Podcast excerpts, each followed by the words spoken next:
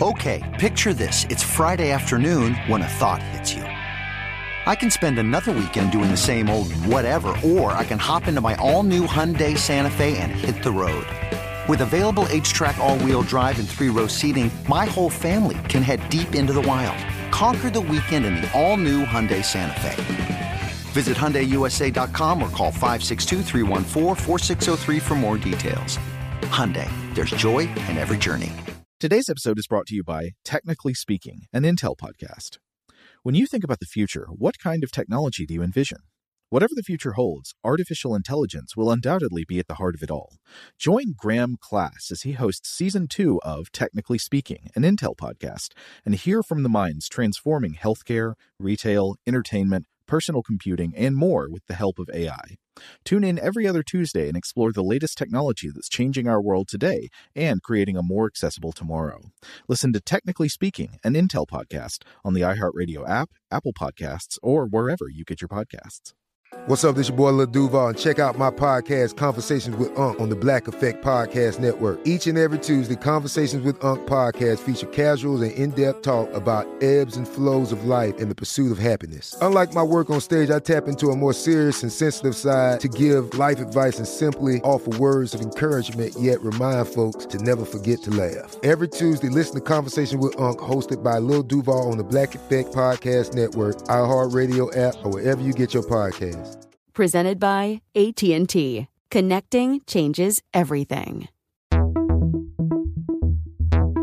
Welcome to Stuff to Blow Your Mind, a production of iHeartRadio. Hey, welcome to Stuff to Blow Your Mind, listener mail. This is Robert Lamb.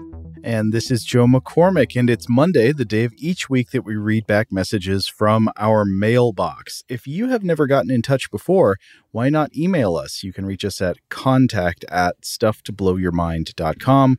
We like messages of any sort, especially feedback to recent episodes, and especially if you've got something interesting to add to a topic we recently talked about on the show. But, uh, whatever else you want to write about, that's fine too. Send it on in. Contact at stufftoblowyourmind.com.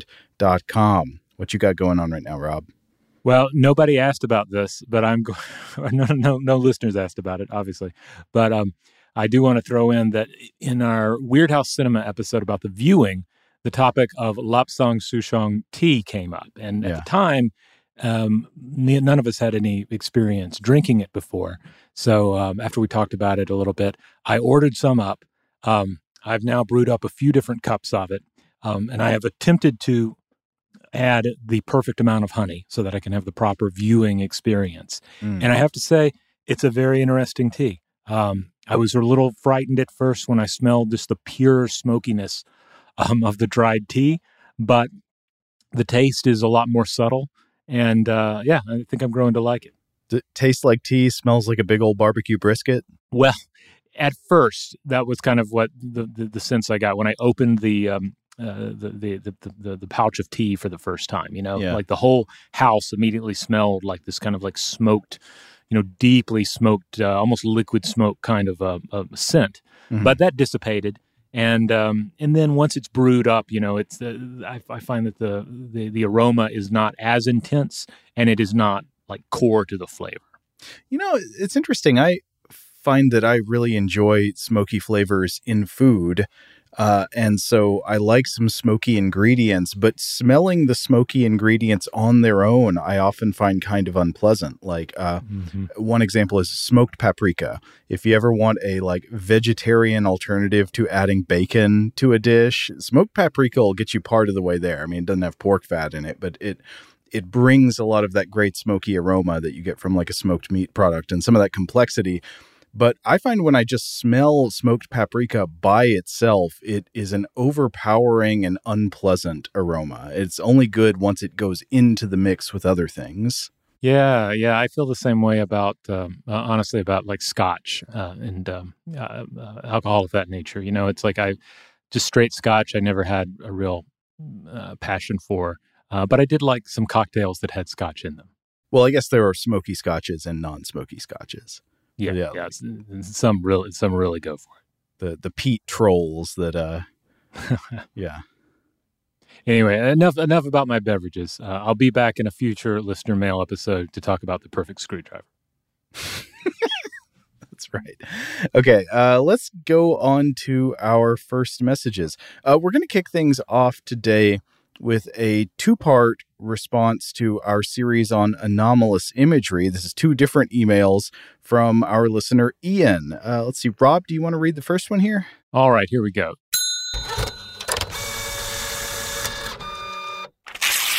Uh, dear Rob and Joe, I was listening to your recent episode about the Dendera light and you, your brief discussion of palimpsest that made me realize that there is a form of palimpsest that most of your listeners will be familiar with, though they've probably never thought about it in those terms. I certainly hadn't. It is the computer hard drive. There is, of course, the surface level comparison, wherein hard drives are erased and overwritten repeatedly as you use your computer, but the similarities go deeper than that. For instance, when you delete a file on your computer, the actual data is not erased from the drive, only the reference to that data that tells your computer operating system where on the drive the file is located in order to access it. On a mechanical hard drive, or HDD, I am not sure how applicable this information may be to newer solid state drives, or SSDs, the actual data comprising the file remains on the drive until the computer needs that space for another file, and only then is actually overwritten. Even then, the overwriting is not perfect, and it is sometimes possible to use special software to recover old data that is underneath newer data, at least partially. For this reason, there is even security software available for computers which use sensitive data, which constantly overwrites the empty portions of the drive with junk data to ensure that any deleted files are truly obliterated and not recoverable. It is somewhat akin to scribbling on and then erasing a chalkboard over and over to ensure that everything that was once written on it can't still be read. Finally, your discussion of what I'm going to call open minded skepticism involving being highly skeptical of any claims uh, that such and such has done by aliens, while still being open to the possibility that one day evidence of alien intelligence may be discovered, reminded me of a saying often used on the PBS Spacetime YouTube channel when discussing new and strange observations in astronomy. The saying goes remember, it's never aliens until it's aliens. Thank you for doing more than your fair share of encouraging curiosity and reminding us all of the importance of open minded skepticism, Ian. Well, thank you for the kind words, Ian. And uh, uh, yeah, I appreciate the shout out to the PBS Spacetime show. I, I'm not a regular viewer, but I think I've watched a few episodes of that and, and thought they were quite good.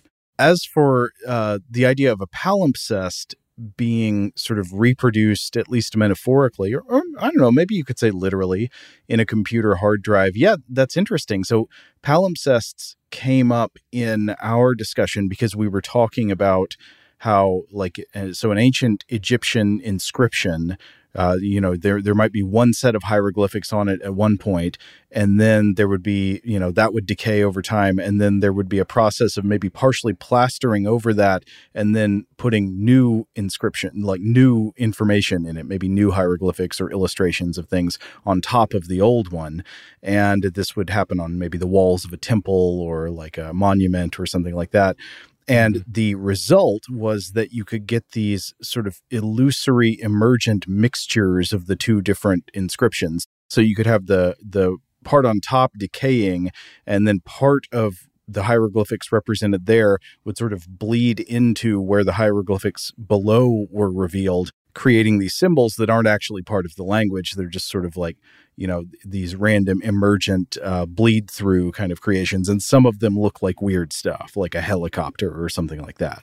Mm anyway, so the, I wonder if, uh, by way of th- this analogy with a computer hard drive being like a palimpsest, you could get similar things. Like in the future, will will there be people looking back in time at like a preserved computer hard drive, or maybe the data image of a preserved computer hard drive, and see things emerging, see illusory like sentences or something emerging because of splicing together of data from from different points of of overwriting. I, I don't know if it actually works like that that or works in a way that would give rise to that sort of thing. But I don't know. That's interesting. It's far less romantic, to yeah. sounding to me anyway. But uh, you know, future uh, societies may feel differently about the matter. Will bits of work emails appear to run straight through into snippets of text from your discarded draft of your erotic vampire novel? Well, all vampire novels are erotic, Joe. okay, we got a second email from Ian. Ian says, Dear Rob and Joe, last week I wrote in about open minded skepticism and PBS Spacetime's approach that it's never aliens until it's aliens. As of the time of writing this, I've not yet listened to the listener mail episode that previous message would have appeared on. Well, you certainly have not because it's this one today. Mm-hmm. Uh, Ian says, So I don't know yet if you read it on the air. In the interim, I have now listened to your previous listener mail and the discussion about the difficulty of traveling between stars, making visitation by aliens unlikely. I share Joe's view that I don't find any supposed difficulty particularly convincing when we're presumably talking about beings with far more advanced technology than we have. Uh, by the way, for people who don't remember that previous discussion or didn't hear it, my point was that um, I wouldn't rule out the possibility of alien visitation on Earth based on saying, oh, it's just too difficult to travel between stars. Because my view now is just that I don't think we know enough to say whether that's too difficult or whether it's possible or not. It, we, you know, that's just an open question. But that doesn't mean I think aliens have been visiting the Earth. I just think that that is not a particular reason I would rule it out. Instead, I would just say, where's the evidence? Mm-hmm. But Ian comes back to say, uh, once again, PBS Spacetime has become relevant.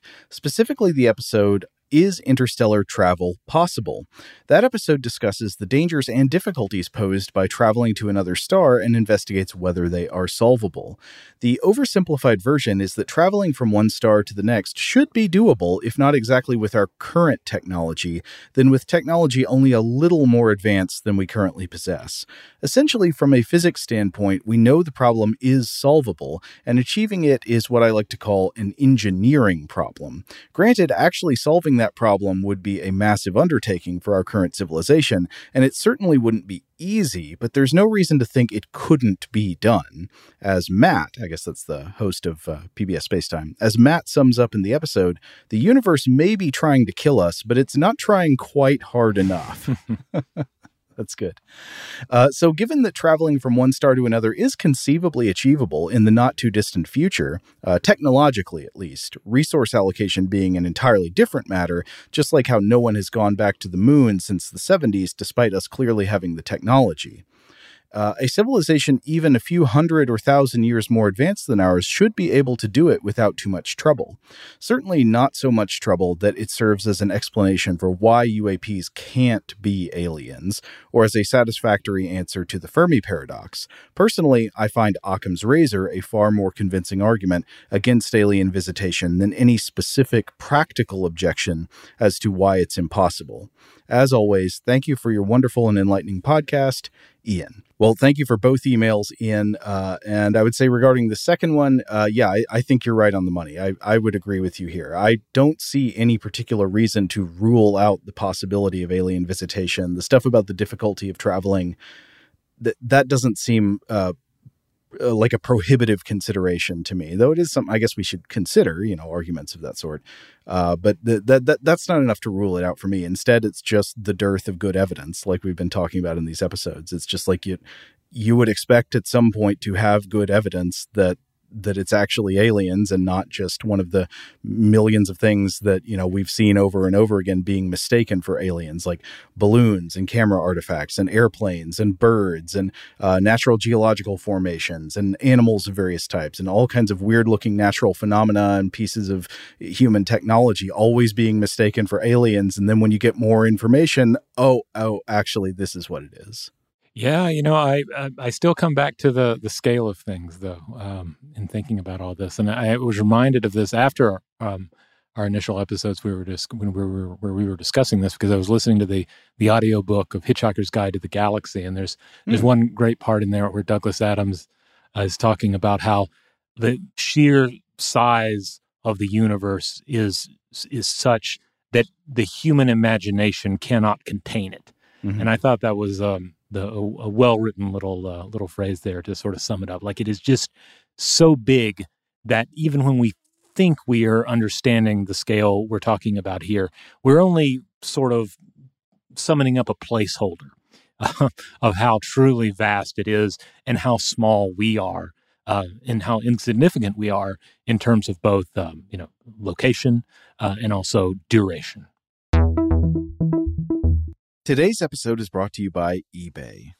eBay Motors is here for the ride. Remember when you first saw the potential? And then, through some elbow grease, fresh installs, and a whole lot of love, you transformed a 100,000 miles and a body full of rust into a drive that's all your own. Look to your left, look to your right. It's official. No one's got a ride like this. There's nothing else that sounds like, feels like, or looks like the set of wheels in your garage. With over 122 million parts, you can make sure your number one ride or die stays running smoothly so there's no limit to how far you can take it. Brake kits, turbochargers, engines, exhaust kits, roof racks, LED headlights, bumpers, whatever your baby needs, eBay Motors has it. And with eBay Guaranteed Fit, it's guaranteed to fit your ride the first time, every time, or your money back. Plus, at these prices, well, you're burning rubber, not cash. Keep your ride or die alive at ebaymotors.com. Eligible items only, exclusions apply. Today's episode is brought to you by Technically Speaking, an Intel podcast. When you think about the future, what kind of technology do you envision? Whatever the future holds, artificial intelligence will undoubtedly be at the heart of it all. Join Graham Class as he hosts season two of Technically Speaking, an Intel podcast from Ruby Studio in partnership with Intel. Explore the future of technology that's rapidly evolving our world today with the help of AI. There's still so much work and research needed to fully understand the power and potential of AI, and Intel is at the forefront of implementing AI in revolutionary technology that's changing the world we live in for the better. In each episode, Graham interviews the minds transforming medicine and healthcare, retail, entertainment, personal computing, and more while pioneering new uses for AI in these spaces. Tune in every other Tuesday and explore the latest technology that's changing our world today and creating a more accessible tomorrow. Listen to Technically Speaking, an Intel podcast on the iHeartRadio app, Apple Podcasts, or wherever you get your podcasts. Today's episode is brought to you by Visible. If you haven't heard of Visible, now you have. They're the wireless carrier that's making wireless visible. It's in the name. Get a one line plan with unlimited 5G data powered by Verizon, just $25 a month, every month, taxes and fees included. Having a one line plan means you only need you to save. No estranged roommates, exes, cousins twice removed, or AI powered humanoid robots needed. And because $25 a month really means $25 a month, you can call, text, stream, whatever, as much as you want without worrying about getting dinged at the end of the month. No hidden fees, no surprises. No, really. It's like the old saying goes you can't judge a book by its cover, but you can judge a company by its name. So spread the word. Tell all your friends there's a wireless company out there with transparency in their name, and they're called Visible. Start saving on wireless today at visible.com. Monthly rate on the Visible plan for data management practices and additional terms, visit visible.com.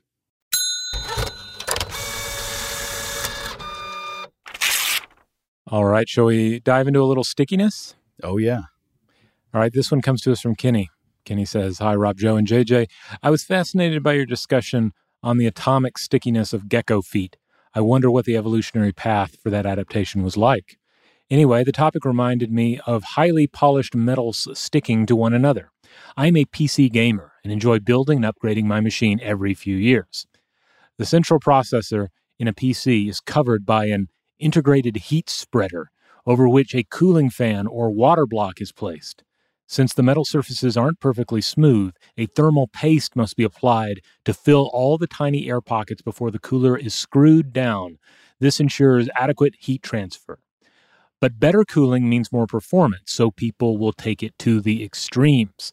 I saw an enthusiast who had lapped the integrated heat spreader on his CPU. He employed the quote Whitworth three plate method, which involves three metal plates labeled A, B, and C. With the aid of an abrasive, they are used to polish one another in alternating pairs A and B, then B and C, then C and A, and so on. The plates smooth one another out and can then be used to polish other objects to very high degrees of smoothness. After lapping both the IHS and the underside of his water block, he achieves such high polish that they fit together perfectly enough to effectively leave zero trapped gas to act as insulation. What he discovered after the test fitting was that the CPU adhered to the bottom of the cooling block. It was sticky enough to pull the CPU from the socket when he lifted the block. I now realize this must have been due to the van der Waals force, as the atoms of the two components were close enough to act as if they were in a single piece of metal. I saw the Action Lab exploring a similar phenomenon in this video about gauge blocks. And uh, Kenny includes a link. I'd meant to send you a topic idea, but this turned into a pretty lengthy email, so I'll save it for next time. Thanks for everything you do, Kenny. Uh, thank you, Kenny. That's really interesting. So, if I'm understanding correctly, you're saying like that with with enough polishing uh, and smoothing of a flat piece of metal, it will stick to another polished flat piece of metal so like even without an adhesive you just like touch them together and they get stuck as if they are glued. And that would make sense that i want to be clear that i don't feel confident to judge what are the operative forces here especially since like even experts in this area sometimes disagree about like what are the most uh, operative forces and why things are sticking together. But uh, force from what i know does seem like a plausible explanation. So like normally things don't stick to one another due to van der Waals forces because not enough of their atoms are actually getting close enough together for van der Waals forces to activate. Uh, but that's like how the gecko feet work. You know, they've got so many of these extremely tiny little hairs on them uh, that fill in all the nooks and crannies of whatever surface they're touching and get so close to the atoms in the surface that van der Waals forces take over and they stick. Uh, most normal things, even when they're touching each other, just can't get that close. And so it sounds like that could be what's happening with these highly polished pieces of metal. Mm-hmm. Though I would wonder also if there is uh, if there's a suction cup uh, thing going on here, like if the gas between two things is evacuated in some sense, but there is some kind of uh, cavity between them. If if there, it's kind of like pushing a suction cup onto a piece of glass or something. I don't know. I, I don't know. Maybe if the polishing wouldn't really leave enough pockets for for there to be uh, voids with negative pressure. I don't know. Well, I mean, one thing that we learned from just looking at the research regarding gecko feet is that you know, it's possible that there are more than one uh, like adhesive situation going on at once with a yeah. given scenario. So we, we have to yeah. acknowledge that. That's right. More than one mechanism could be working at the same time. Mm-hmm. Uh, but yeah, very interesting, Kenny. Thank you. Okay, I think we're going to finish things out today uh, with a message about Weirdhouse Cinema. We have some more good messages, but uh, for for time reasons, I think we need to save them for for next week. Uh, so one more today. This is about Weirdhouse Cinema, and this comes to us from Chalk.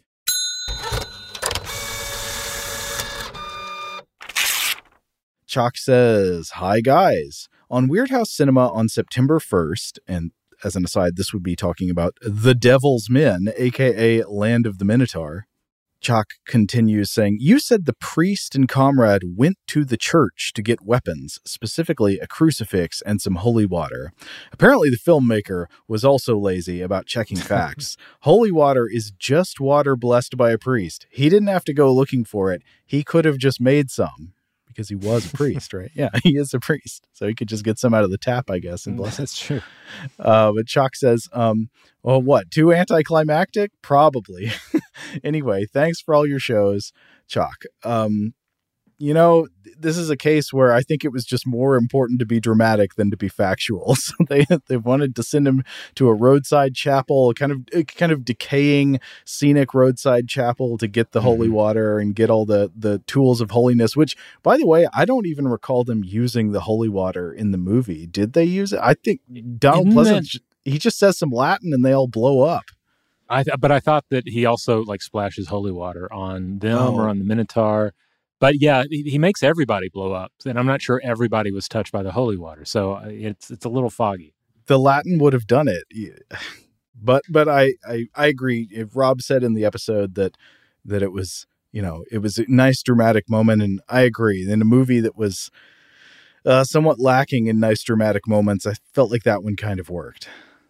Yeah, some of the the nicest scenes were Donald Pleasence doing church stuff. Like there's a scene where he's praying in that, where you know it's just establishing his character. Really, there's not nothing amazing about it, uh, but, but it's a nice se- sequence. It's well framed and all, and then we get a similar vibe. I mean, these were probably shot at the same location, like the yeah. same afternoon. They were particularly inspired that day. I don't know. I think that's probably right. Okay, does that do it for today? Yeah, I think we're going to go ahead and close up the mailbag, but we'd love to hear from everyone. Um, yeah, keep keep them coming in if you have thoughts about current, past, and future episodes of stuff to blow your mind. You have any thoughts about the various movies we've discussed on Weirdhouse Cinema on Fridays? Uh, you know, also just responses to other listener mails or our short form Artifact and Monster Fact episodes. Um, or the thoughts about where else the the Monster Fact artifact concept can go. Like, is there something else or the, some other kind of uh, fact to be born? Uh, I was thinking like, oh, you know, crime, true crime is all the gauge. Should I start doing the murder fact? Oh, Uh, probably not. Probably not. I would vote against. against the murder fact. Okay, but we're brain we're brainstorming here, so all you know, all ideas are are, uh, are valid. What if it's the Minnow fact and it's just Minotaur facts every week?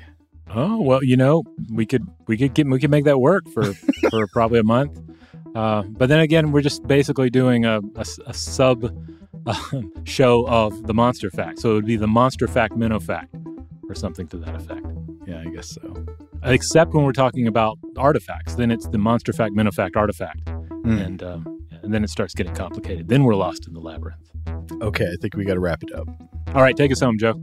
Huge thanks to our regular audio producer, JJ Posway, and our guest audio producer today, Chandler Mays. Uh, if you would like to get in touch with us, once again, you can reach us at contact at stufftoblowyourmind.com.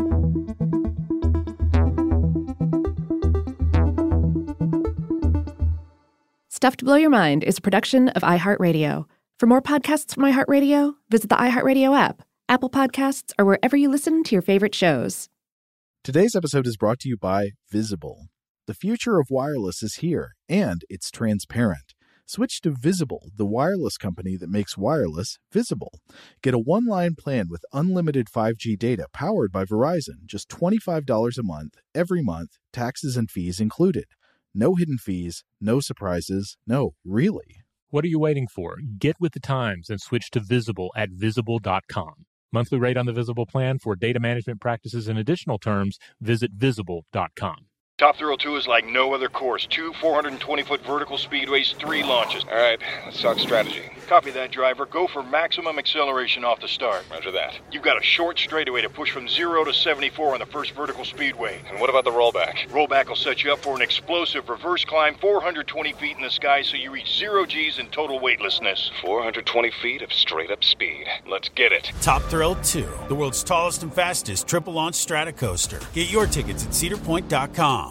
Xumo Play is your destination for endless entertainment. With a diverse lineup of 350 plus live channels, movies, and full TV series, you'll easily find something to watch right away. And the best part? It's all free. Love music? Get lost in the 90s with iHeart 90s, dance away with hip hop beats, and more on the iHeartRadio music channels. No logins, no signups, no accounts, no hassle. So what are you waiting for? Start streaming at play.xumo.com or download from the app and Google Play stores today. All you can stream with Xumo Play.